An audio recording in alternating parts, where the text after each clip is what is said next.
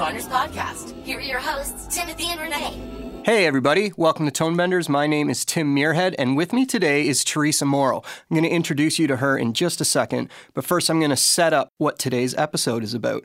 Recently, Teresa and I went to New York City to uh, interview a bunch of the top sound designers and mixers there and talk to them about what New York City sound world is kind of all about. It was an amazing trip, and we're going to kind of walk you through it today. It's kind of be a sampler of future episodes that will feature the full interviews with the various people we talk to. But first, uh, I want to introduce you to my friend Teresa Morrow, who went on the trip with me. Hey, Teresa, how you doing? Hi, Tim. Thanks for having me on the show. Oh, no problem. Thanks for coming to New York City with me. Uh, Teresa and I went to college together for film school and both ended up uh, doing our co op placements at the same place. We've been really good friends ever since. I've gone more in the sound editing and she's gone more into sound mixing. Would you say that's accurate? That sounds accurate. Yeah. and today we are sitting in the uh, awesome voice booth at the studio Teresa works at, the same hallowed room where the voices of Paw Patrol are recorded. it's true. Yeah. Where uh, the international hit animation Bakugan's voices were recorded. All of the heavy hitters. Yeah. Yeah. We're at uh, Spence Thomas Audio Post in Toronto. Yeah, in downtown Toronto. Let's uh, walk the people through our trip. So, first off, we went last November in 2016. We got there a week after the elections. Yes. which put an interesting spin on all of our encounters there. Yeah, every person that we met, uh, we were like, "Hey, how you doing?" And they're like, "Well, things so are different great. now." we got up early on a Sunday morning and met at the Toronto airport. I showed up with all the sound gear to do all these interviews. And I was expecting to get pulled over and checked for a million things. So I got there super early in the morning. And then they just looked at my bag and went, Go ahead, sir.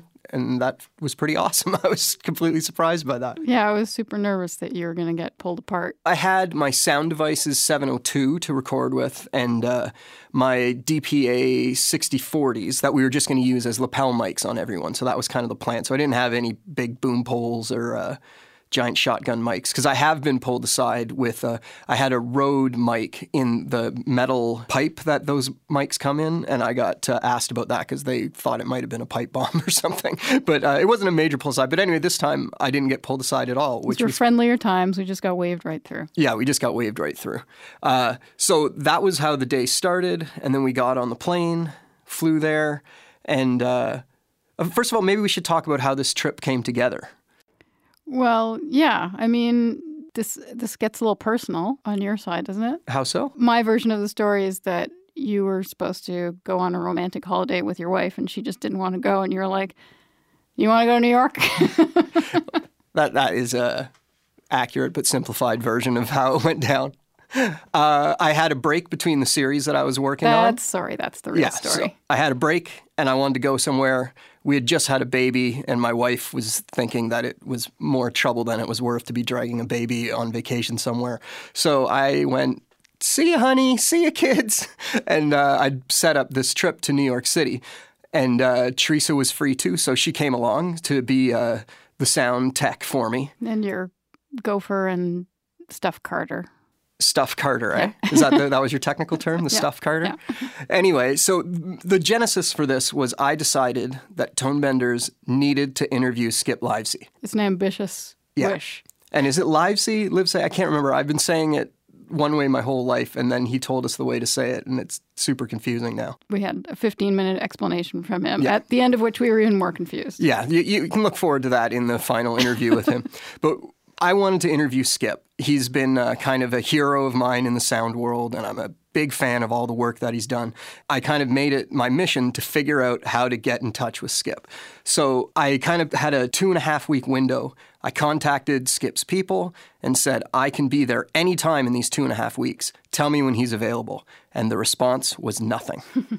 So I tried again, and the response was nothing. So I tried again, and finally I got someone to respond back saying that although Skip works for Warner Brothers, Warner Brothers doesn't represent him, so I they could not help me set up an interview with him. So I tried a million other things, and everybody I contacted, I got stonewalled. I couldn't get in touch with Skip. And then finally, I contacted the right person who gave me Skip's email address. I sent Skip an email, and then a couple minutes later, my phone rang, and it was Skip on the phone calling me to say what was up. And uh, I almost passed out. it was very bizarre. I was walking to work on a busy street. My phone rang, unknown number, pick up. Hi, this is Skip. What? So I talked There's to really Skip. only one skip, too. Yeah, yeah. It was it was kind of an amazing moment, and it was kind of awesome because I didn't even have a chance to get nervous or anything when talking to him because I didn't know it was coming. But anyway, so Skip called me, and we set up a time, and uh, so then we were off to the races. So then I contacted everybody else and tried to. Uh, book a bunch of interviews around the Skip interview. So yeah, so the the main genesis was to get to talk to Skip, and uh, we accomplished that. That's how it happened. Yeah, so The once we got Skip, the moral of the story is just ask. and the other and thing then keep about asking. yeah, the moral of the story is do not give up just because people tell you no fifty times. uh, the other moral of the story is once you send someone an email saying I'm coming to New York to interview Skip, they're in. Anybody else? Well, if he's interviewing Skip, if Skip said yes, then I better say yes. That was kind of the impression I got. So And then we were deluged with big name people who were suddenly totally willing to talk to us, and that's a bit mind blowing. Yeah, like I was booking interviews literally as we took off on the flight to New York City. So, it, like everybody I asked, with the exception of one, ended up working out. And uh, well, some people just weren't in town, but everyone who it was feasible to interview, we ended up kind of getting a hold of and either interviewing them or meeting up with them at some point. It was a really cool trip. So let's get back to our kind of timeline, I guess. So the first thing we did was land. We made it through uh, customs, no problem. Again, my gear didn't get questioned, which was kind of nice. Amazingly. Yeah. Although I was kind of pretending I didn't know you. Yeah, Teresa totally bailed on me. So if customs did pull me across, she was like, "I don't know him." Don't know that guy. Yeah, thanks a lot for that. uh, so then we head downtown and we go to our hotel, which is kind of a, a unique place. Yeah, I ended up. Uh, Tim gave me the job of booking us a hotel, and uh, I asked around a bunch of my friends who are weird arts types, I guess, because the most interesting one when we couldn't get into what was it, the Franciscan monastery or something. You're looking for a cheap hotel in New York. You got to be creative. Uh, we got recommended to stay at the Jane Hotel, which I guess amongst certain people is well known, but it's a very odd little historic hotel, uh, Lower West Side. It's a former sailors' hotel. Yeah, So the nautical theme is strong, and the rooms are the size of a cabin on a boat, basically, maybe a little smaller. maybe a little smaller. And that ho- hotel is kind of like walking into a Wes Anderson film. So that was kind of funny. Yeah, it was funny. And one of the first things we did when we got there was it was shared unisex bathrooms.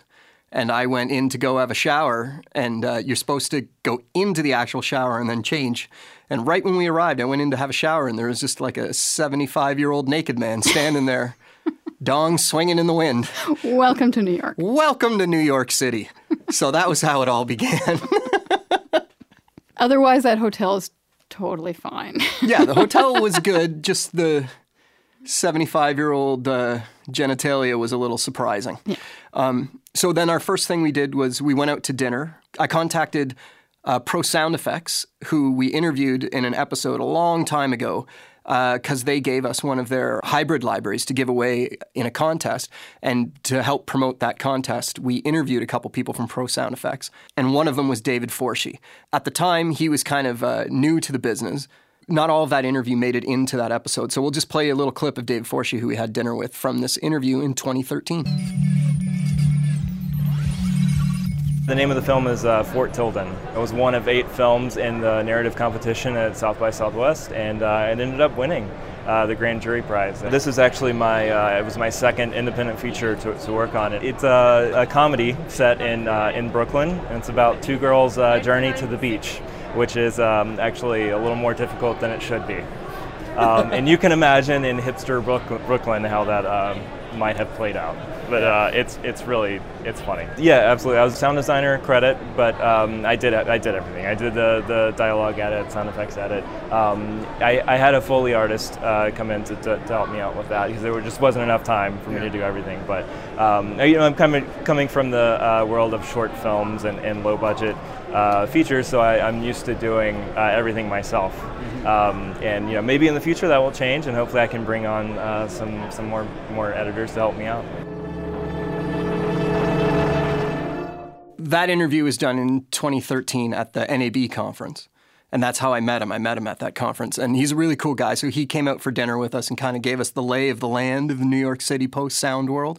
And uh, we had a really good meal. And uh, David was a super awesome guy. So I want to just send a big shout out. Thanks for uh, coming out and hanging out with us that night and getting us settled in. That was super nice of him. Yeah, it was great to meet somebody who uh, is really finding their footing in New York in post and uh, sort of to get an idea of what sort of trajectories people take into those careers. You know, he's got a background at NYU, which the we heard NYU cited many times in the interviews that we did. Uh, seems to be a real springboard for good talent in New York. Yeah, there's a little NYU mafia going on there. yeah, it was kind of cool, and just to see that sort of situation of talking to somebody who's working in New York and being like, oh could that be me? That sort of dream of working in yeah. New York and really sort of get a feel for what it's what it's really like in the day to day. So that was cool. He was a great guy. Yeah, and in that clip from a few years ago, he was talking about how one of the first movies he worked on won a bunch of awards, and he really did use that as a springboard. Because if you go to his IMDb page now, he's got I think 37 credits in the last three years, like all feature films. Like he's been he's been killing it. So it was uh, great to hang out with him. So after our flight, settle into our weirdo hotel, see the 75 year old penis, go out for dinner with David Forshee. It was bedtime. We were conked out, ready to hit the hay. Next morning, we get up bright and early and we head to one of New York City's premier sound editing and mixing facilities, C5 Sound. And we were uh, going to interview Nicholas Renbeck. Hi, good morning. Morning, how are you? How are you? Not bad. Uh, we're here to see uh, Nicholas Renbeck. Uh, Nicholas is a supervising sound editor there, and he was super interesting. He was someone I just kind of stumbled across because he did the post sound supervising for the night of, which he just won a Golden Reel Award for the other day. And I'm a super big fan of that show. So when I was watching it, I checked out the credits, saw his name, reached out to him, and it was kind of a last minute thing. We were figuring out the timing of the interview even the day before we did it. And we got to C5 Sound, and uh, we sat down with Nick, and he was super interesting. I'm so glad that we got to hook up with him. When his episode comes out, make sure you take a listen because he was kind of a hidden gem. I didn't, we had no idea what we were getting into when we sat down with Nick, and he's a super articulate guy. We'll just play a quick clip of his interview where he talks about how he likes the New York scene because he doesn't always do the same job. Sometimes he's doing ADR, sometimes he's doing uh, dialogue, sometimes he's doing sound effects, and uh, he kind of ties that into the New York scene in general. Doing ADR, doing dialogue, doing sound effects, supervising or, or mixing. It's good to have an understanding of how everything works. And I enjoy all process of it. I just thought, let me see the more hats I can figure out how to wear, I think the better for me in some ways is the more enjoyment I have. You know, it's nice to come into a job, oh, I'm going to be the sound effects editor on this. Put that hat on and enjoy it, or and then on the next show I'm going to be the dialogue editor. Oh, I don't have to go searching for sound effects. I get, I just have to work with what I have, and make that work. So it's different different mindsets. Or oh, ADR, okay, I get to meet the talent, work closely with the director that maybe I wouldn't otherwise. So it, it, it keeps it fun. It keeps it uh, it interesting, and and it allows me to work with a lot of people here in New York, which I appreciate because there's a lot of there's a lot of great talented people here and a lot of great supervisors and. It's nice to keep working with them and getting to you know and getting to see what's what's you know because as people's careers move, they they expand, they learn new things, and if you can keep kind of saying, oh, I get to work with this person now who I haven't had a chance to work with in two years. And, oh, this is neat what you've been figuring out, and this is what I've been doing, and it's nice, keeps it fresh. So uh, there's a lot of work going on right here at this point, but it's not the same size as LA. So I mean, people that work well, we, we keep hiring each other and we keep trying to, you know, we want each other to succeed. Is what I, at least that's my, my feeling of it. It's like we, I, I want all my, my friends and coworkers to succeed and, and have nice projects to work on and, uh, and if I can hire them on for something that I'm working on, great. And if they can hire me for something that they're working on, that's all the better. And I don't, you know, for me, it's like I don't need to be the supervisor on every job. I know, you know, I'm happy to be an editor for somebody else. And, and if I am the supervisor, I'm, if they want to come and work with me, that's that's fantastic. Yeah, Nick really touches on uh, something that we heard a lot of the other people we interviewed uh, talk about, which is this sort of like collegiality, and there's almost a family feeling. Nick is freelance, um, but he works uh, often with the same people, uh, trading hats and trading roles, and uh, there seems to be this like kind of good vibe um, among the people who've worked together on different projects in the past. Yeah, everybody wanted to know who else we were interviewing, and when we would say their names, oh, that guy's great. Oh, you're gonna love talking to him. Like, there's everybody seemed to kind of know each other and have a real respect for each other. Yep. So look forward to Nick's interview because I think it's a really good one. He talks a lot about the Night of series and how they worked that. He also just talks about his career in general and how he kind of moved up the ranks within the New York City Soundpost world because I, I believe he's worked there his entire career. So we then got a tour of C5 Sound actually, and in one of the other rooms was one of my other all time heroes, Larry Blake, who actually reached out to the podcast to do an interview that would be coming up in the future, but he was in the middle of a mix. So I didn't knock on the door and interrupt You didn't him. even have to knock on the door. The door is open. Tim looks over. He's like, "Is that Larry Blake?" yeah, it was kind of. I, I later wrote Larry and said I was just outside the door, and he's like, "Oh, you should have come in. It would have been great to meet you." But uh, alas, I just let him continue working instead of interrupting his uh, workflow there. But that was kind of cool to walk by Larry Blake. We get a tour of C5 Sound, and it's a pretty impressive place because. Uh, there's so many different rooms on different floors, and uh, they're in the middle of an expansion and taking advantage of every ounce of space that they have. Uh, we saw this in other studios that we went to, but it was uh, sort of the first look at how, um, you know, 100 year old buildings are retrofitted for super modern high tech facilities uh, in a way that maybe in other cities, like you don't have that challenge. You're able to find space, you're able to find square footage. Uh, in New York, you got to work with what you have. I thought it was interesting. Like there's a little less uh, preciousness around like sound isolation in some of the suites that we were in. Things are kind of jammed together in smaller spaces than we are told to expect in LA. Everybody was like, oh, nothing like LA. Of course, I've never seen a suite in LA, but I assume they're all gigantic. And the ones in New York were all kind of more along the lines of the size of studios that we see in Toronto, for example. Yeah, and we should mention we never left the island of Manhattan. So all the studios that we went to were like right downtown.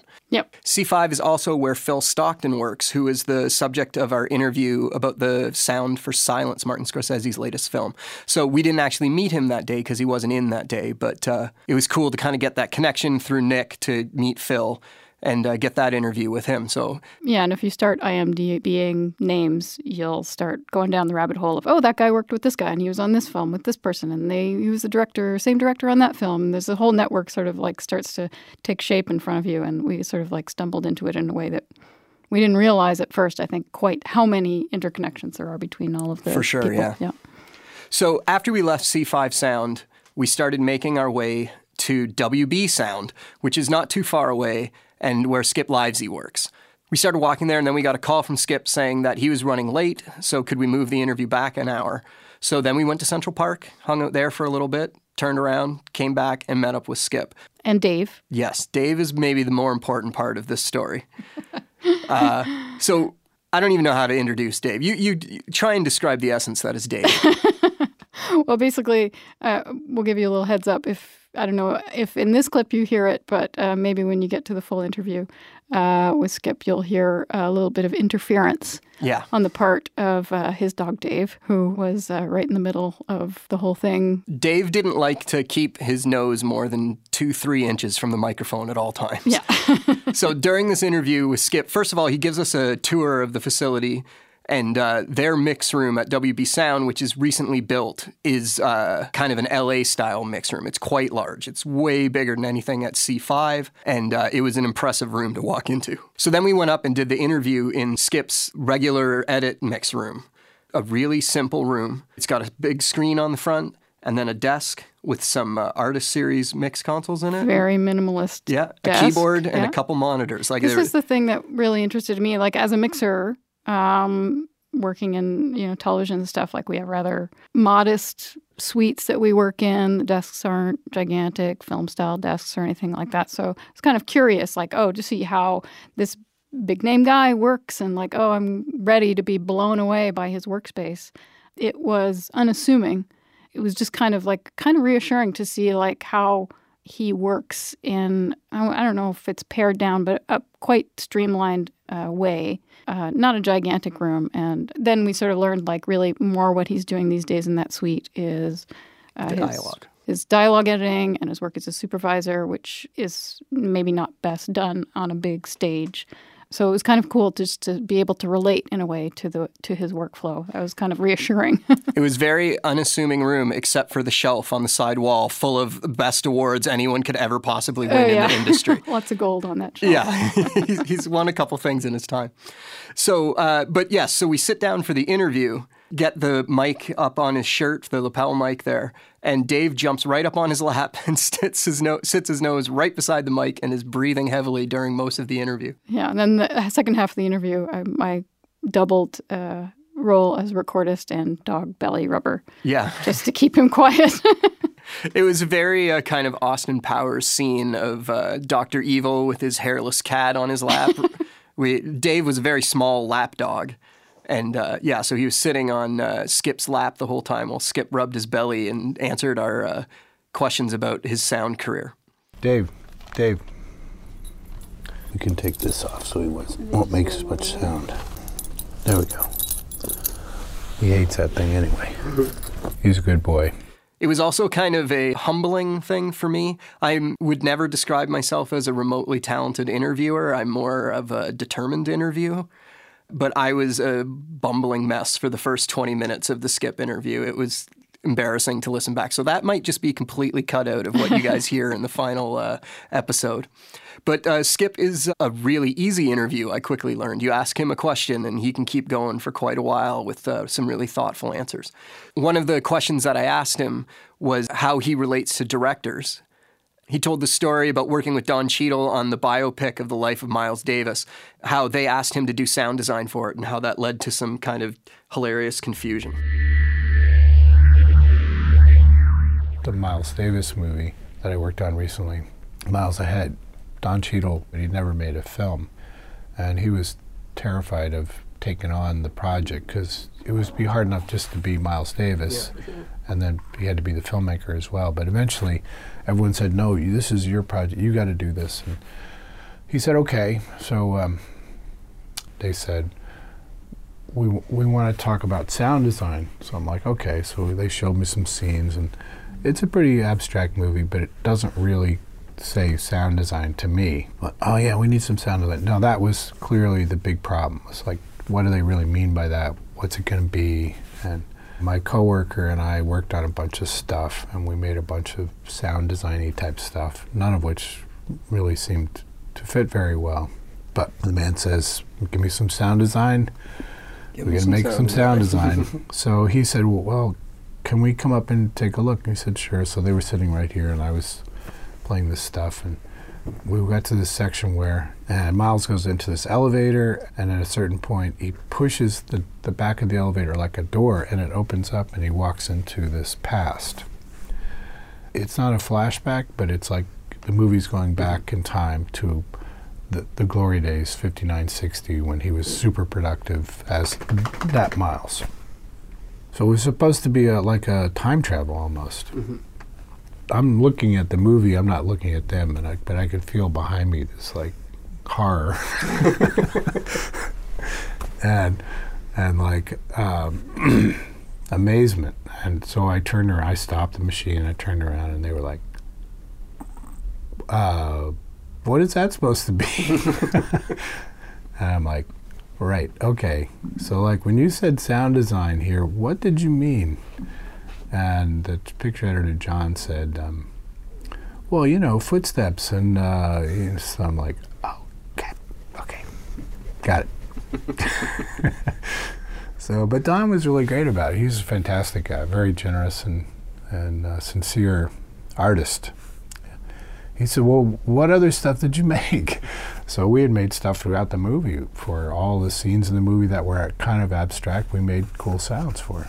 And he, I showed him a few of them. He's like, "Wow, okay, Miles would love this, but I don't know what to make of it."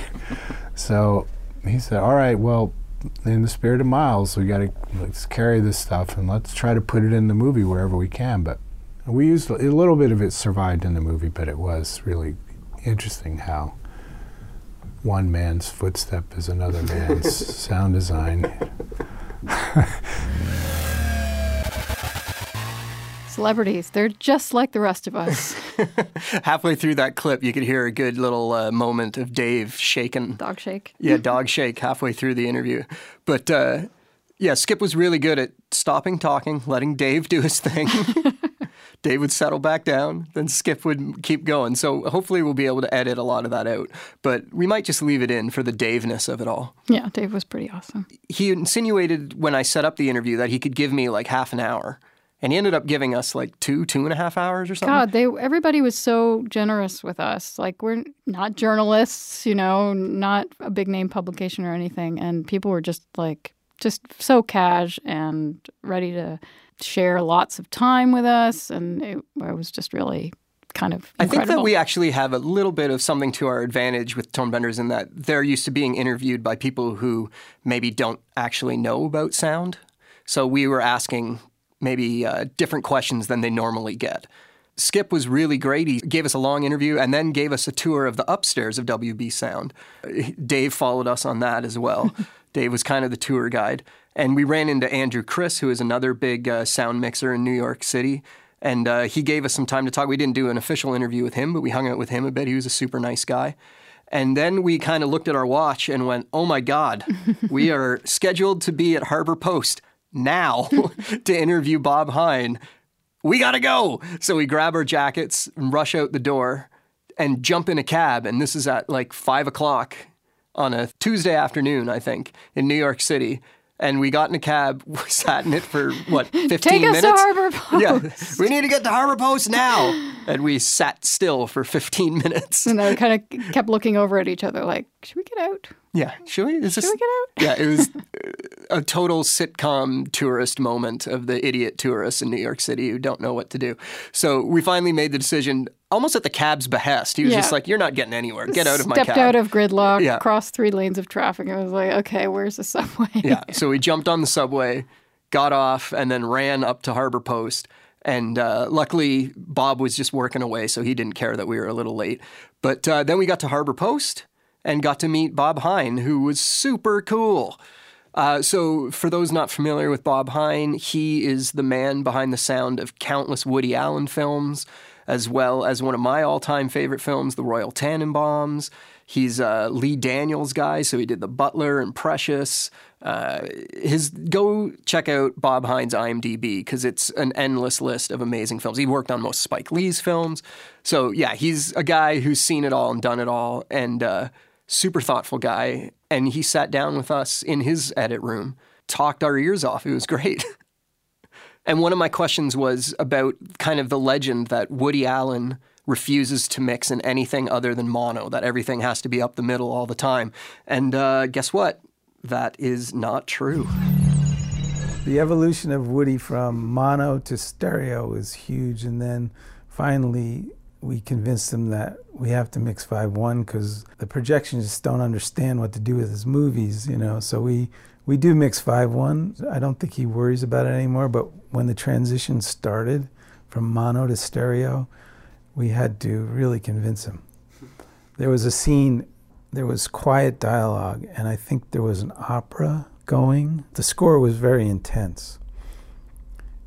And the ideal way to mix it was dialogue in the middle and the music out. Spread it out, yeah. So we talked for probably weeks about whether we should present Woody with this alternative, which he told us many times he was not interested. Movies come out of the center, that's where they come from. So finally, we got up the nerve to say, Woody, this is an alternative. What do you think? And he liked it. and he said, if you guys think that works better, go for it. But it was a while back, you know, it, it's been a long time since we did mono. So there you go, right from the horse's mouth, as they say. Woody Allen's movies have not been in mono for a long time. It's a big myth. Yeah, there may not be much in the rears, but there is something in the center channel. yeah, surround, definitely something in the center channel, but they are bit in the mixed in left and surround. Yeah. So Bob talked about that, and uh, as I said, he did the Royal Tenenbaum, so we talked about that a little bit. So there's lots to look forward to in his full episode. He also talked a lot about Sound One and uh, what the closing of Sound One meant to New York City. Yeah, then again, I think we stumbled onto a story about this sort of legendary sound house that uh, housed a lot of the people that we interviewed. And when that place went down, it created this sort of diaspora where guys went off and worked in different studios and d- new facilities opened up. And uh, Bob was actually kind of sentimental about the passing of Sound One and uh, how he expressed it was that it really was a family. And uh, that you know he misses those guys. He misses seeing those same people every day. Um, but it our our impression basically was that that network is still strong and the the relationships and the films that have kind of come out of those relationships that's kind of what the reputation of New York independent film is all about. Mm-hmm. So at that point, Harbor Post had just opened an Atmos room, and they'd just finished mixing Beauty and the Beast. Uh, it was the first film I believe they mixed there. He sent us over, and we got a tour of the Atmos room, and it's kind of like. Uh, I don't know, like going into an old church or something. Like it was an, a beautiful room just to walk into. You felt almost touched by just this, uh, the amazingness of this huge, beautiful room that just the height of that in. room. Like it's definitely the biggest room we saw in New York, and I think it's probably the biggest theater I've ever been in. yeah, it was it was beautiful, and the best part was there was a guy uh, using RX5 editing dialogue in it. That's what was happening. this humongous, beautiful room with 80 speakers and the guys cutting dialogue in it. it was pretty funny. Are you hearing those clicks loud and clear? Yeah, don't miss a click.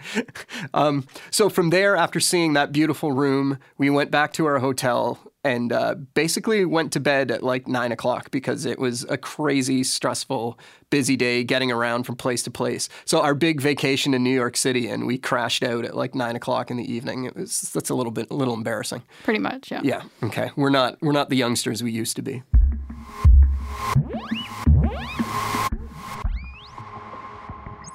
We got up the next morning and uh, went to Sound Lounge to visit Patrick Christensen. Now, that might be a familiar name to people who listen to a lot of Tonebenders.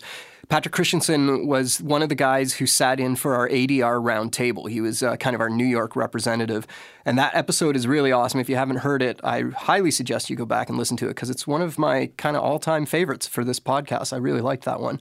And he was a super nice guy. And he said, if you're ever in town, let me know. So we went by Sound Lounge. There was a very interesting difference between Sound Lounge and the other studios we went to. Sound Lounge, although they do a lot of ADR for television and film, they also do a lot of advertising work. That's their bread and butter. And while all the other studios kind of made use of every nook and cranny, Sound Lounge was luxurious. You know, walked in, it was like this incredible vista of like Midtown Manhattan through all these beautiful windows and a giant living room. And it was, it was this was like the weekend before American Thanksgiving. They were having their office Thanksgiving party and everything was laid on. It's like really a um, advertising client sort of yeah. specialization environment. Yeah. All super cool furniture and lots of space to lounge out in. And yeah. we got a tour with Patrick. And Patrick, uh, by the way, he sounds like a super nice guy in that interview that we did with him about ADR. Nicest guy. Super nice guy. So we didn't actually do an interview with him because we, we'd already interviewed him. We just kind of hung out and he gave us a tour and told us lots of amazing stories and was just a super fun guy. And uh, yeah, as we got the tour of the place, it was just like huge rooms after huge rooms for clients to like not even audio rooms, just like space for clients to hang out kitchens and, yeah, giant kitchens. And then the mix rooms were really cool too. The speakers were amazing, like half art, half speaker kind of thing. They were super beautiful. And then some hardworking editors squirreled away in a corner. Yeah, exactly.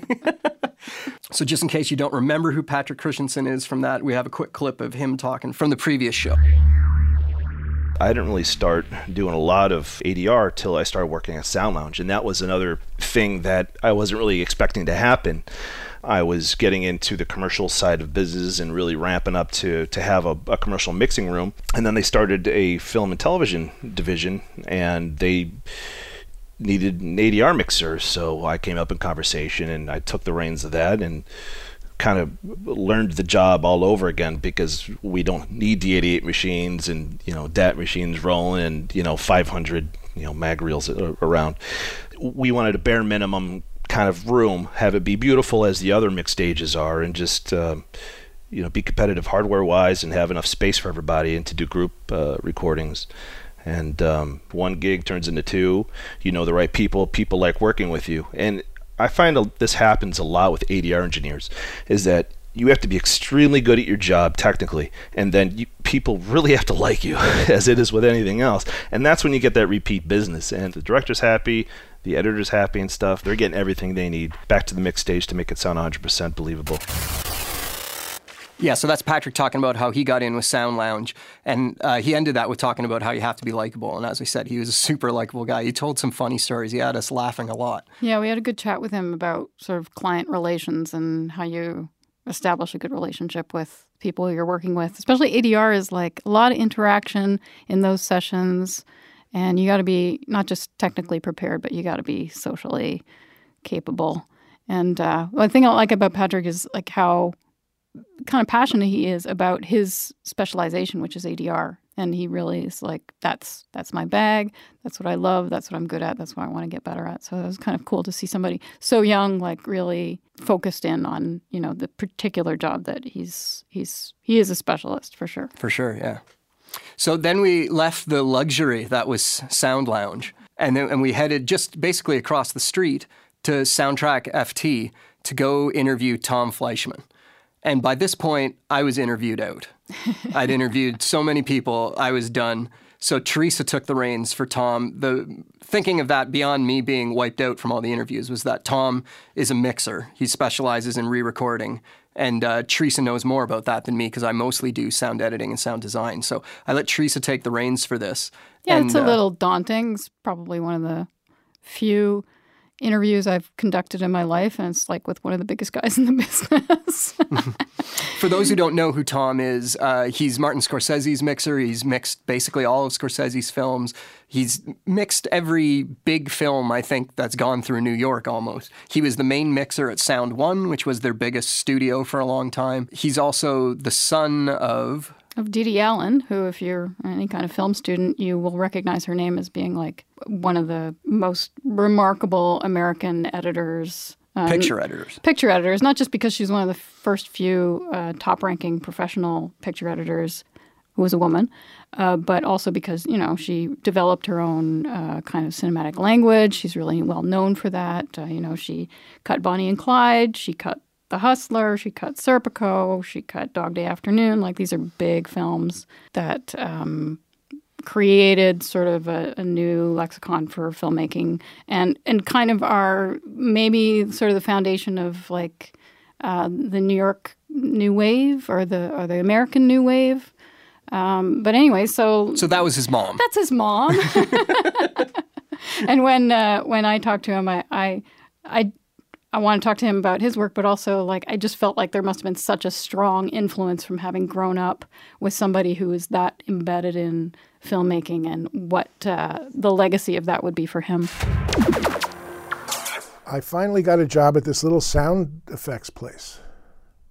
Uh, there was an editor named Steve Rotter, and uh, he recommended this guy, Elisha Birnbaum, who had just come from Israel and had opened a little one room sound effects place in the Brill building. Uh, and he brought with him from Israel a sound effects library, which he had gotten at an auction, which just consisted of like a whole stack of uh, cardboard cartons full of quarter inch tape, you know, seven inch reels of quarter inch tape with no indication of what was on them. And he hired me.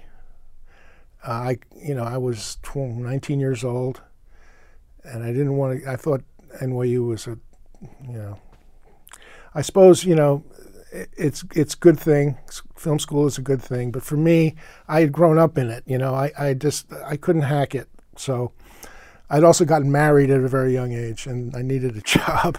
so I dropped out of school and took this job with Elisha, and, and it was uh, it was a great experience. I worked for him for two and a half years. The place was called Image Sound Studios, and uh, we worked on this film called Serpico, um, Sidney Lumet film, and they needed some really specialized stuff. they the sound editors wanted to. It was this great sound editor named Eddie Beyer, who was really had great taste, and and he really wanted to make it special. So we, I went out with one of the sound editors, and we went around for weeks, a couple of weeks during the summer, uh, just going to different places, tenements, police stations, hospitals, and recording backgrounds, recording ambiances, and uh, and we did a lot of car stuff too. We recorded some car stuff and sirens and. There's one funny story where we uh, they had gotten the, the police car that they used in the production, and we took it up to up to the Dyckman Street up in the Bronx, and we were recording the siren. I strapped a uh, shotgun mic to the windshield, and we were driving up and down this sort of deserted road running the siren. And in the beginning of the movie, the movie starts with a siren. And, you know, the siren fades in, and then suddenly you begin to hear other sirens also. And it's the, he's in the car and he's been shot, and they're taking him to the hospital. And he arrives at the hospital. So they wanted to start with a, you know, this montage of siren sounds. So we had this cop car, and we're driving up and down this road with the siren going. And the next thing we know, a real cop comes along and stops us. And he says, What the hell are you guys doing? And we explained to him what we were doing. And he says, Can we help? and so there were two of us, you know, and we it was it was really fun. And then there was a third cop that actually joined in too, and uh, we, you know, we that, that's how we got that sound at the beginning of the movie. The thing I love about Tom's interview is how you know, this guy's career is. He's not an old guy, and his career is forty years long already, and it sort of spans from like the real old style filmmaking right up to how we mix today. And he's still obviously totally active. You know, he's still mixing for Martin Scorsese. And that he's got that sort of history of having like developed his uh, technique through all these like crazy huge technological changes that have taken place and you know all sort of peppered with these like interesting anecdotes about incredibly famous films that he introduces kind of like uh, there was this film serpico uh, i don't know I, if you've heard it yeah. but you probably never heard of it. It starred, you know, some minor actors at the time, but yeah, he's he he was really good at uh, name dropping these humongous films and uh, telling us about the sound on them as if no one had ever heard of this film before. Yeah. and it's yeah. like, you know, number six on the AFI's all time famous yeah. films. They just talk about how, uh, like, basically when he started mixing films, films were mono, how the step by step progression of that took place, uh, which is kind of cool to hear from somebody who's really, like, super involved in. You know, having to make the decision to go from oh from mono to stereo and why those changes took place the way they did. Kind of and cool. also passionate. Oh my like, god. Oh my god. Like he we we cut him off. We were like, okay, it's the middle of the night now. We got to go. like he would have talked to us for 20 hours if we if we were up for it, which we probably should have been, but we just felt guilty taking up his time. But and he also, uh, when I say he's passionate, he talked with his hands. I almost wish we had a video of it because he was gesticulating madly about all these great things that he's uh, recorded, and uh, he would often have his hands on uh, fader position. fader positions in front of him on a ghost mixing console, and as a result of his hands moving wildly, he, he quite often hit the, la- the, the lapel mic that was on his shirt. So yeah, sorry, our recording skills are not. not we were we were just like well with our, our elbows on the desk and our hands on our chin, watching intently, listening rapturously, Tell me more. And more. not paying attention to the fact that he's whacking the hell out of the microphone on his chest. Yeah, but so uh, that's a great storyteller. yeah, he was a great storyteller, and I'm really glad that uh, it worked out that he found time to talk to us. Yeah, and so incredibly generous with his time. Yeah, super generous. And uh, we also did that interview in his mix room, which was pretty cool too. So it's a much smaller Atmos mix room, but it's a pretty beautiful room. So after we wrapped up with him, we uh, headed back to the hotel again after a, a, long day. And I think we maybe stayed up a little bit later that night, but we conked out pretty early again. Uh, and I got up early the next morning to go do our last interview of the trip. And you bailed on me because you were bail. wiped out from your one interview. and uh, I went to Dig It Post, which was a really cool, kind of smaller studio, but still quite a large studio in the grand scheme of things. But we went to kind of some of the biggest places in town, and this is kind of more of a medium sized place. Super cool place. and we got to meet Abby Savage. You all probably know her as an actor. She's one of the kind of secondary leads in Orange is the New Black, and she's been in a couple other memorable roles. But her main gig when she's not acting is uh, she's a sound editor and sound designer at Dig It Audio Post in New York City. So I thought, let's get her involved and let's do an interview with her because how can we go wrong with that? So I got up bright and early that last day we were there before we got on the flight and went to visit Abby, and she gave me a tour of the place, and then we sat down. And uh, she's super interesting, and again, insanely nice. And I thought that this might be a good clip to kind of button up the New York City soundpost scene. This is her talking about what it's like to work in New York. In New York, I feel like we all have each other's backs. I feel like this was a small community of people doing stuff and that the industry over the years has slowly come to us and it's grown very organically. And, and because of that, I feel like we feel like we're all in the same boat together.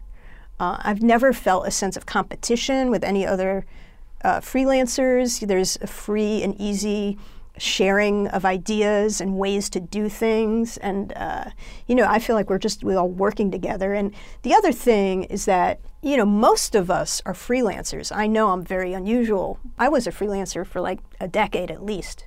And when you're a freelancer, you end up working for most of the companies in New York that do this sort of thing. So you end up knowing everybody. And uh, so we kind of all know each other all get along well, and it's all very laid back. And uh, you know, I feel like it's all, we're all just sort of in this together. We all have each other's backs. We're all very friendly with each other. It's a it's a pretty healthy thing. So yeah, that's kind of the vibe we got from everybody, right?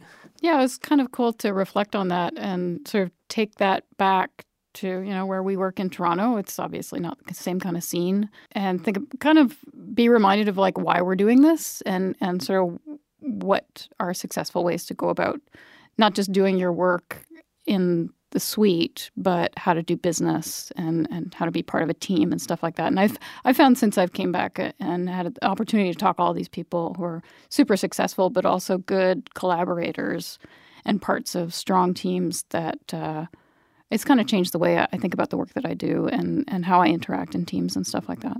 It had no effect on me whatsoever. yeah, those people water off a duck's back. no impression left on me at all. No, you, I'm just you kidding. You don't have anything to learn. yeah, yeah, I'm already the best. No, I'm obviously that's all jokes. Uh, so yeah, uh, same thing here. It was super cool to meet all these people who are doing amazing work, but uh, not taking themselves too seriously. Like they, they could all make jokes about themselves, and didn't you didn't feel like they thought they were the uh, the cock of the walk. Is that the proper phrase? There? Yeah, I think so. And uh, yeah, uh, to use another bad metaphor, like I didn't get a sense of a rat race mm-hmm. uh, for these people. Like they're doing good work, and there's lots of it to do. Forming good relationships and living decent lives at the same time. You know, having a good you know, work life balance or whatever. Yeah, that's our trip to New York. So keep an ear out for all the people that we played clips from. There's going to be full episodes with them coming out soon. We're going to kind of intersperse them in between other kind of more timely things because these are all uh, not necessarily interviews that are of the moment. They can come out either now or in a month or two.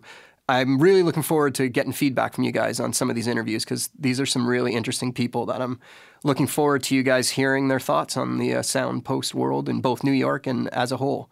Yeah, and I hope that you guys have good takeaways in terms of your own work. Uh, listening to these people, and it's just really entertaining people to hear uh, their stories and stuff too. So, thanks Tim for letting me be a part of it. It was really uh, oh shut up, pretty amazing trip, fun. Yeah, Always it was fun a fun to hang trip. out with Tim. it was too. kind of like uh, a sound nerd's dream trip. Like maybe going to Skywalker Ranch would be a little better, but probably not it was really amazing to go see all these rooms and uh, that's the thing. Meet Yeah, all like, these people. Seeing, I mean, obviously, meeting these people is like a kind of an opportunity of a lifetime. But uh, seeing the different rooms, I thought was really cool for me. Like I said with Skip's uh, studio, like just seeing how he works and seeing how different people work. Because I, I'm staff. I don't freelance. I don't go to any other studios. I rarely have the opportunity to see how other people are uh, setting up their suites and, and what their workflows are and how they interact with other people on their team. So it was really cool to see all the different shapes and sizes of things and how people work. And it was really uh, cool to find out that it's not that different. you know, these are high, kind of high end productions that most of these people are working on, and, and it's to see the similarities and, and the, sort of the potential for working in similar ways. I, th- I thought that was a great takeaway for me. Yeah, it was totally awesome. So thank you very much to Teresa for going on that trip with me and doing the interview and uh, being my uh, Sherpa. Yeah, being your Sherpa, carrying around all the sound gear while I was interviewing people and doing the Tom Fleischman interview herself, stepping up when that was presented to her. Thank you very much to everyone that we did the interviews with for taking part. And uh, I want to do our regular thank yous. Thanks to Stacey Dupass for letting us use her voice to bend and twist on our bumpers. Thanks to everybody who listens and takes part in the show. If you want to donate to the show, you can go to tonebenderspodcast.com and click on the donate button or go to our links for B&H and Amazon. Those click-throughs are super helpful. If you're buying anything, just go through our site and that would be really helpful. Thanks for listening and look forward to all these individual shows coming soon. See you later. Thanks, Tim. No, no, no, no, no. Thanks for listening to Tonebenders. You can find us on iTunes, SoundCloud, and Stitcher. If you listen on iTunes or Stitcher, please write us a review while you're there. To support the show, go to tonebenderspodcast.com and click through our Amazon link or leave us a tip. You can also download and listen to our entire show archive there and leave a comment on our site or on SoundCloud. Keep up to date by following at the Tonebenders on Twitter or find Tonebenders Podcast on Facebook and YouTube. Email us with your questions and ideas at info at tonebenderspodcast.com.